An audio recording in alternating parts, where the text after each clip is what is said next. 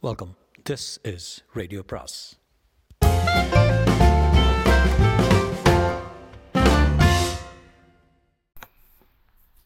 பொன்னியின் செல்வன் அத்தியாயம் பத்து. மனித வேட்டை.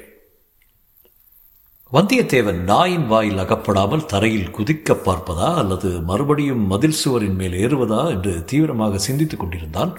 அதே சமயத்தில் பக்கத்தில் இருந்த மரங்களின் மறைவில் யாராவது ஒளிந்திருக்கிறார்களா? என்றும் கூர்மையாக கவனித்தான். ஒரு மரத்தின் மறைவில் வெள்ளைத்துளி தெரிவது போல இருந்தது.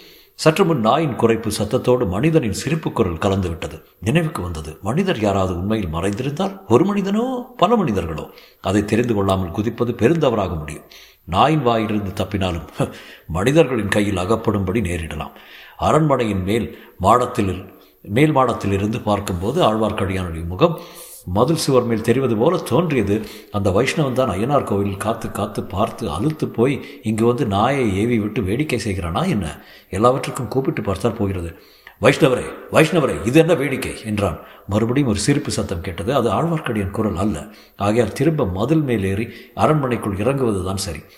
பெரிய பழுவேட்டரையின் வரவேற்பு தடபுடல்களில் எப்படியாவது தப்பித்துக் கொள்ளலாம். அல்லது சுரங்க வழி இருக்கவே இருக்கிறது. மணிமேகலையிடம் மீண்டும் கொஞ்சம் கெஞ்ச மணியன் செய்தார் போகிறது. இல்லாவிட்டால் பழவூர் இளையராணியின் தயவை சம்பாதித்து கொள்ள வேண்டியதுதான். இதுவரை தன்னை காட்டி கொடுத்த கொடுக்காதவள் இப்போது மட்டும் காட்டி கொடுத்து விடுவாளா? வந்தியத்தேவன் இறங்கிய வழியில் மறுபடி மேலே ஏறத் தொடங்கினான். நாய் இன்னும் உயரமாக எழும்பி குதித்து குறைத்தது மீண்டும் சிரிப்பு சத்தம் கேட்டது. மரத்தின் மறைவிலிருந்து ஒரு உருவம் வெளியே வந்தது. அதன் கையில் ஒரு வேல் இருந்தது. அவன் தேவராளன் என்பதை வந்தியத்தேவன் தெரிந்து கொண்டான். தேவராளன் வந்தியத்தேவன் சுவரில் தொங்கிய இடத்திற்கு அருகில் வந்தான். அபரே உன் உயிர் வெகு கேட்டி என்றான். அதுதான் தெரிந்திருக்கிறதே. ஏன் மறுபடியும் என்னிடம் வருகிறாய்? என்று வந்தியத்தேவன் கேட்டான். இந்த தடவை நீ தப்ப முடியாது என்று கூறி தேவராளன் தன் கையில் இருந்த வேலை வந்தியத்தேவனை நோக்கி கூறி பார்த்தான். வந்தியத்தேவன் தன்னுடைய ஆபத்தான நிலையை உணர்ந்து கொண்டான்.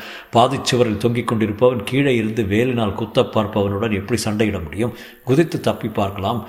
என்றால் வேட்டை நாய் ஒன்று மேலே பாய காத்து கொண்டிருக்கிறது. தேவராளா ஜாக்கிரதை. உங்கள் எஜமானி பழவூர் ராணியின் கட்டளையை ஞாபகப்படுத்திக்கொள் என்னை ஒன்றும் செய்ய வேண்டாம் என்று உங்களுக்கு ராணி சொல்லியிருக்கவில்லையா?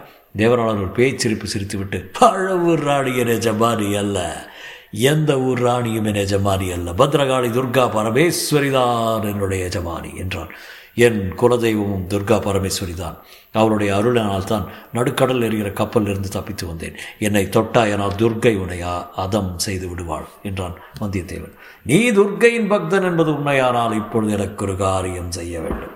அப்போதுதான் உன்னை கொல்லாமல் விடுவேன் என்றான் தேவராளன் என செய்விட்டு முதல் உன்னுடைய நாயை அப்பால் போகச் சொல் இந்த பக்கம் ஒரு வீர வைஷ்ணவன் வந்தான். அவனை தேடி பிடிப்பதற்கு நீ ஒத்தாசை செய்தால் உன்னை சும்மா விடுகிறேன். எதற்காக அவனை பிடிக்க வேண்டும்? என்றார் வந்தியத்தேவன் துர்கா தேவிக்கு ஒரு வீர வைஷ்ணனை பலி கொடுப்பதாக நான் சபதம் செய்திருக்கிறேன். அதற்காகத்தான் என்றார் தேவராளன் இந்த சமயத்தில் வந்தியத்தேவன் மதில் சுவரில் பிடித்து தொங்கிக் கொண்டிருந்த சிறிய செடி வேரோடு பெயர்ந்து வர ஆரம்பித்தது.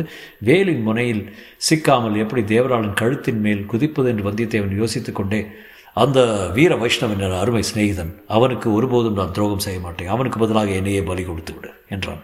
அப்படியானால் இந்த வேலைக்கு இப்போதே இரையாகிவிடு என்று தேவராளன் வேலை தூக்கி வந்தியத்தேவன் மீது குறி பார்த்தான். வந்தியத்தேவன் செடியை விட்டு விட்டு மேலின் வேலின் முனைக்கு அடியில் அதை தாவி பிடித்து கொண்டு கீழே குதித்தான். குதித்த வேதத்தில் தரையில் மல்லாந்து விழுந்தான். வேரா தேவராளன் அந்த அதிர்ச்சியை சமாளித்துக் கொண்டு வேலை தூக்கினான். அந்த சமயத்தில் பின்னால் இருந்து ஒரு உருவம் ஓடி வந்து தன் கையில் இருந்த தடியினால் தேவராளன் தலையில் ஓங்கி ஒரு போடு போட்டது. தேவராளன் வந்தியத்தேவன் பேரில் பொத்தென்று விழுந்தான். நாய் தன் எஜமானனை தாக்கியவன் பேரில் பாய்ந்தது. ஆழ்வார்க்கடியான அதற்கும் சித்தமாயிருந்தான். தன்னுடைய மேல் துணியை விரித்து நாயின் தலை மீது போட்டான். நாய் சில வினாடி நேரத்துக்கு கண் தெரியாத குருடாக இருந்தது. அச்சமயம் சுருக்கு போட்டு தயாராக வைத்திருந்த காட்டுச்செல் கொடியை அதன் கழுத்தில் எறிந்து வைஷ்ணவன் நாயை ஒரு மரத்தோடு சேர்த்து பலமாக கட்டினான். இதற்குள் வந்தியத்தேவன் தேவராளனை தேவராளனை தன் மேலிருந்து தூக்கி தள்ளிவிட்டு எழுந்தான்.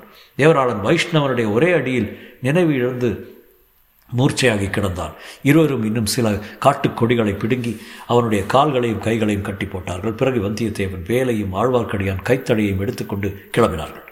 சம்புவரையர் மாளிகையின் வாசற் பக்கத்தை தவிர மற்ற மூன்று பக்கங்களிலும் நெடுந்தூரத்துக்கு காடு மண்டி கிடந்தது. அதற்குள்ளே புகுந்து விட்டால் வெளியில் வருவது கஷ்டம். ஆகையால் வந்தியத்தேவனும் ஆழ்வார்க்கடியானும் மதில் சுவர் ஓரமாகவே விரைந்து சென்றார்கள். விரைந்து நடக்கும்போதே ஆழ்வார்க்கடியான் டி புத்திசாலி என்று நினைத்தேன்? நான் நினைத்தது தவறு என்பது இப்போது தெரிந்தது என்றான். அவசரப்பட்டு சுரங்க வழியில் புகுந்ததை சொல்கிறீர்களா? அதன் மூலமாக எவ்வளவு பயங்கரமான மர்மங்களை கண்டுபிடித்திருக்கிறேன் தெரியுமா? என்றான் வந்தியத்தேவன். ஆ அது அது ஒரு புறம் இருக்கட்டும். வைஷ்ணவனை கண்டுபிடிப்பதற்கு ஒத்தாசை செய்கிறாயா என்று தேவராளன் கேட்டதும் ஆகட்டும் என்று சொல்லி தொலைப்பதற்கு என்ன?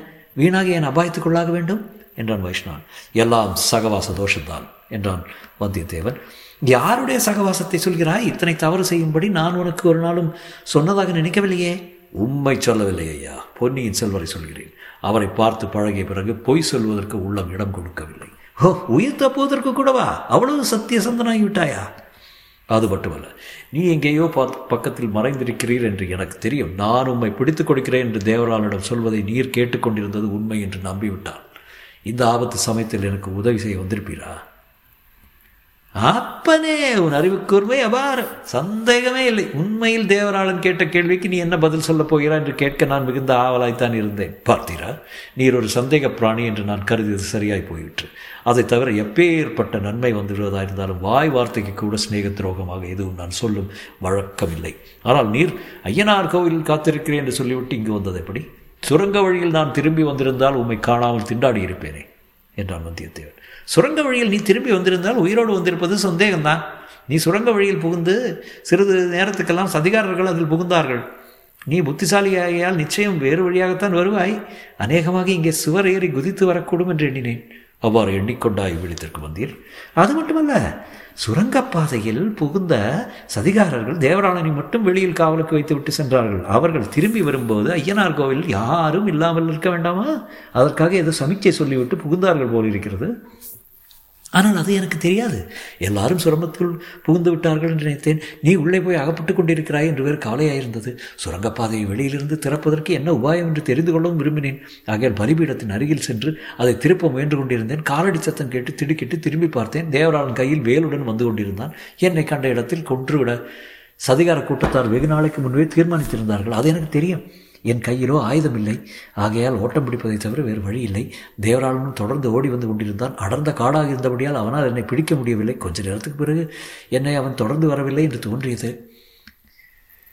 வேட்டைக்கு கைவிட்டு விட்டான் என்று எண்ணி காட்டிலிருந்து இனி ராஜபாட்டைக்கு போய்விடலாம் என்று உத்தேசித்தேன். சற்று தூரத்தில் ஒரு குடிசை தெரிந்தது. அதில் ஒரு சிறிய விளக்கு மினுக்கு மினுக்கு என்று பிரகாசித்துக் கொண்டிருந்தது. அந்த குடிசையில் ராஜபாட்டைக்கு வழி கேட்கலாம் என்று நினைத்து அதை அணுகினேன். சற்று தூரத்திலிருந்து உற்று பார்த்தேன். நல்ல வேலையாக போயிற்று. குடிசை வாசல் தேவராளன் நின்று கொண்டிருந்தான். ஒரு பெண் பிள்ளையும் ஒரு நாயும் அவன் அருகில் நின்றார்கள். தேவராளன் பெண் பிள்ளையிடம் இதை சொல்லிவிட்டு நாயை அழைத்து கொண்டு மறுபடியும் புறப்பட்டான். நாய் நான் நின்ற திசை நோக்கி குறைத்தது. ஆகவே அபாயம் இன்னும் அதிகமாயிற்று. ராஜபாட்டைக்கு போகும் உத்தேசத்தை கைவிட்டு காட்டு வழியிலேயே புகுந்து ஓடி வந்தேன். நாய் அடிக்கடி குறைத்து கொண்டு வந்தபடியால் அவர்கள் எங்கே வருகிறார்கள் என்பதை நான் ஊகிக்க முடிந்தது. ஓடி வந்து கொண்டிருக்கும் போதே மூளையும் வேலை செய்து கொண்டிருந்தது. இரவு முழுவதும் காட்டில் சுற்றி கொண்டிருப்பது அசாத்தியம். எப்படியும் அவர்கள் வந்து பிடித்து விடுவார்கள். கையில் வேலுடன் கூடிய தேவராளனையும் வாயில் பல்லுடன் கூடிய வேட்டை நாயையும் ஏக காலத்தில் சமாளிப்பது சுலபமல்ல. அச்சமயத்தில் இப்பெரிய மாளிகையின் மதில் சுவர் தெரிந்தது. மதிலில் ஏறி உள்ளே குதித்து விட்டால் எப்படியாவது சமாளித்துக் கொள்ளலாம் என்று எண்ணினேன். அப்படியே ஏறிவிட்டேன். அச்சமயம் நீ அரண்மனை மேல் மாடத்தில் ஓடி வந்து கொண்டிருப்பதை பார்த்தேன். நீ மதில் ஏறி வெளியே குதிப்பதற்காகத்தான் ஓடி வருகிறாய் என்று தெரிந்து கொண்டு மறுபடியும் கீழே குதித்தேன். நாம் இரண்டு பேரும் சேர்ந்து தேவராளனையும் அவனுடைய நாயையும் சமாளித்து விடலாம் என்ற நம்பிக்கை ஏற்பட்டது. இதற்குள் நாய் குறைக்கும் சத்தம் கேட்கவே பக்கத்திலிருந்து மரத்தின் மேலே ஏறிக்கொண்டேன். நாயும் தேவராளனும் நான் ஏறி இருந்த மரத்தை அணுகித்தான் வந்தார்கள். அதற்குள் நீ மதில் சுவரிலிருந்து இறங்கியது தேவராளனின் கண்பட்டது. நாயையும் அழைத்து கொண்டு நீ இறங்குமணத்தை நெருங்கினான். பிறகு நடந்ததெல்லாம் உனக்கு தெரியும். வைஷ்ணவரே விதியின் வலிமையை பற்றி உமது அபிப்பிராயம் என்ன? என்று வதித்து வந்தியத்தேவன் கேட்டான். இது என்ன கேள்வி? திடீரென்று விதியின் பேரில் உன்னுடைய எண்ணம் போனது ஏன்? ஒவ்வொருவருக்கும் பிறக்கும் போதே இன்னொருக்கு இன்னாருக்கு இன்னபடி என்று பிரம்மதேவன் தலையில் எழுதிவிடுவதாக சொல்கிறார்களே அதை நீர் நம்புகிறீரா இல்லையா? இல்லை எனக்கு விதியில் நம்பிக்கை இல்லை. விதியை முழுவதும் நம்புவதாயிருந்தால் பராந்தமன் பரந்தாமனின் பக்தி செய்து உயலாம் என்பதற்கு பொருள் இல்லாமல் போய்விடும் அல்லவா? ஆழ்வார்கள் என்ன சொல்லியிருக்கிறார்கள் என்றால் ஆழ்வார்கள் எதையாவது சொல்லியிருக்கட்டும். எனக்கு விதியில் பூர்ண நம்பிக்கை உண்டாகியிருக்கிறது. விதியின்படியே தான் எல்லாம் நடக்கும் என்று கருதுகிறேன். இல்லாமல் போனால் இன்றைக்கு நான் தப்பித்து கொண்டு வந்திருக்க முடியாது. அப்பனே விதியினால் நீ தப்பித்து வரவில்லை மதியின் உதவினால் தப்பித்து வந்தாய். நிலவையில்லை என் மதி என்னை ஆழம் தெரியாத அபாயத்தில் கொண்டு போய் சேர்த்தது. விதி என்னை அதிலிருந்து கரையேற்றியது. இப்படி அவர்கள் பேசிக் கொண்டிருக்கும் போதே காட்டை கடந்து விட்டா வந்து விட்டார்கள். கடம்பூர் அரண்மனையின் முன் வாசல் அங்கிருந்து தெரிந்தது. அங்கு ஒரே அல்லோல கல்லோலமாக இருந்ததும் தெரிந்தது. பழுவேட்டரையர் யானை குதிரை பரிவாரங்கள் வெளியில் இருந்து வாசலை நோக்கி நெருங்கி வந்து கொண்டிருந்தன. அமோகமாக அலங்கரிக்கப்பட்டிருந்த அரண்மனை வாசலில் சம்புவரையரும் அவருடைய பரிவாரங்களும் வரவேற்பதற்காக காத்திருந்தார்கள். நூற்றுக்கணக்கான தீவர்த்திகள் இரவை பகலாக்கி கொண்டிருந்தன. வேரிகைகள் முரசுகள் கொம்புகள் தாரைகள் தப்பட்டைகள் என்று சேர்ந்து முழங்கின. ஆழ்வார்க்கடியான் வந்தியத்தேவனுடைய கையை பிடித்து இழுத்து வா போகலாம். போகலாம் வா. யாராவது நம்மை பார்த்து விட போகிறார்கள் என்றான். இந்த பக்கம் ஒருவரும் பார்க்க மாட்டார்கள். பார்த்தாலும் என்னுடைய விதி என்னை காப்பாற்றும். பெரிய பழுவேற்றை யானை மீது வந்து இறங்கும் காட்சியை பார்க்க வேண்டாமா? அது மட்டும்தானா? பழவூர் ராணி நந்தினி அவருடன் யானை மீதில் வந்து இறங்குகிறாளா அல்லது மூடு பல்லக்கில் வருகிறாளா என்று பார்க்கவும் விரும்புகிறேன். தம்பி விதி எப்போதும் உனக்கு அனுகூலமாக இருக்கும் என்று எண்ணாதே. ஒரு மாய மோகினியின் உருவத்தில் வந்து உன்னை கொடை கழுத்தாலும் கழுத்து விடும் அப்படியெல்லாம் மயங்கி விடுகிறேன் அல்ல நான் அல்ல வைஷ்ணவரே அதற்கு வேறு ஆட்கள் இருக்கிறார்கள். கம்பீரமான யானை வந்து அரண்மனை வாசலில் நின்றது. அதன் மேலிருந்து பெரிய பழுவேட்டரையர் இறங்கினார். அவரை தொடர்ந்து பழவூர் இளையராணியும் இறங்கினாள். ஓ இந்த தடவை இளையராணி மூடுவல்லக்கில் வரவில்லை பகிரங்கமாகவே அழைத்து வந்திருக்கிறார் என்றான் ஆழ்வார்க்கடியான். அதை தெரிந்து கொள்ளத்தான் நான் விரும்புகிறேன். இனி போகலாம் என்று வந்தியத்தேவன் பின்னால் சென்றான். ஆனால் இப்போது ஆழ்வார்க்கடியான் பின் செல்வதற்கு அவ்வளவு அவசரப்படவில்லை. மேலும் அந்த இடத்திலேயே நின்று கொண்டிருந்தான். பழவூர் இளையராணி நந்தினியை கண்கொட்டாமல் பார்த்து கொண்டிருந்தான். தற்செயலாகவோ அல்லது அவனுடைய மனோசக்தியினால் இழுக்கப்பட்டதாகவோ என்னவோ நந்தினி அந்த பக்கம் திரும்பி பார்த்தாள். ஆழ்வார்க்கருடைய முகம் இருண்ட மரங்களின் மத்தியிலிருந்து எட்டி பார்த்து கொண்டிருந்ததை கூர்ந்து கவனித்தாள். அவள் முகத்தில் உடனே பீதியின் சாயல் பரவிற்று. இளையராணியின் முகமாறுதலை பெரிய பழுவேட்டரையர் கவனித்தார். அவள் பார்த்த திசையை அவரும் ஒரு தடவை கூர்ந்து நோக்கினார். இரண்டு உருவங்கள் நெருங்கி வளர்ந்திருந்த மரங்களின் இருண்ட நிழலில் மறைந்து கொண்டிருந்தன. உடனே சம்புவரையரின் காதோடு ஏதோ சொன்னார். சம்புவரையர் தம்முடைய வீரர்களில் இருவருக்கு ஏதோ கட்டளையிட்டார். பழுவேட்டரையரும் இளையராணியும் அமோகமான வாத்திய கோஷ்டங்கள் கோஷங்களுக்கு இடையில் அரண்மனை வாசல் வழியாக உள்ளே பிரவேசித்தார்கள். அதே சமயத்தில் இரண்டு குதிரை வீரர்கள் அரண்மனை மதிலை சுற்றியிருந்த காட்டிற்குள் பிரவேசித்தார்கள். குதிரைகளை காட்டுக்குள் அவர்கள் கஷ்டத்துடன் செலுத்தி கொண்டு போனார்கள். வெகு தூரம் சென்று யாரும் இருப்பதாக தெரியவில்லை. கிட்டத்தட்ட காட்டை கடந்து அப்பு அப்புறத்தில் சமவெளியாக இருந்த திறந்த மைதான தண்டை வந்து விட்டார்கள் அண்ணே காட்டில் ஒருவரும் இல்லை. கிழவரின் மனப்பிராந்தி தான் என்றான் அவர்களில் ஒருவன். அச்சமயம் நாய் ஒன்று அவர்களுக்கு எதிரே ஊழையிட்டு கொண்டு வந்தது. தம்பி நாய் எப்போதும் ஊழையிடும் தெரியுமா? என்று மற்றவன் கேட்டான். யாராவது செத்து போனால் ஊழையிடும்? என்றான் முதலில் பேசியவன். பேய் பிசாசு வேதாளம் முதலைவளை கண்டாலும் ஓலையிடும் என்றான் இன்னொருவன். உன்னை பார்த்து தான் பிசாசு என்று நினைத்து கொண்டதோ என்னவோ? இல்லை தம்பி உன்னை வேதாளம் என்று நினைத்து கொண்டு விட்டது. இச்சமயத்தில் அவர்களுடைய தலைக்கு மேலே பயங்கரமான பேச்சிருப்பை கேட்டு இருவரும் திடுக்கிட்டு அண்ணாந்து பார்த்தார்கள். இரண்டு பேரின் தலைக்கு மேலேயும் இரண்டு மரக்கிளைகளில் இரண்டு வேதாளங்கள் உட்கார்ந்திருந்தன. இரண்டு வேதாளங்களும் அந்த இரண்டு வீரர்களின் கன்னத்திலும் பளிர் என்று அரைந்து கழுத்தை பிடித்து நெட்டி கீழே தள்ளின. பிறகு அந்த பொல்லாத வேதாளங்கள் குதிரைகளின் மீது ஏறிக்கொண்டு காட்டை கடந்து மைதானத்தில் விரைந்து சென்றன. தொடரும்.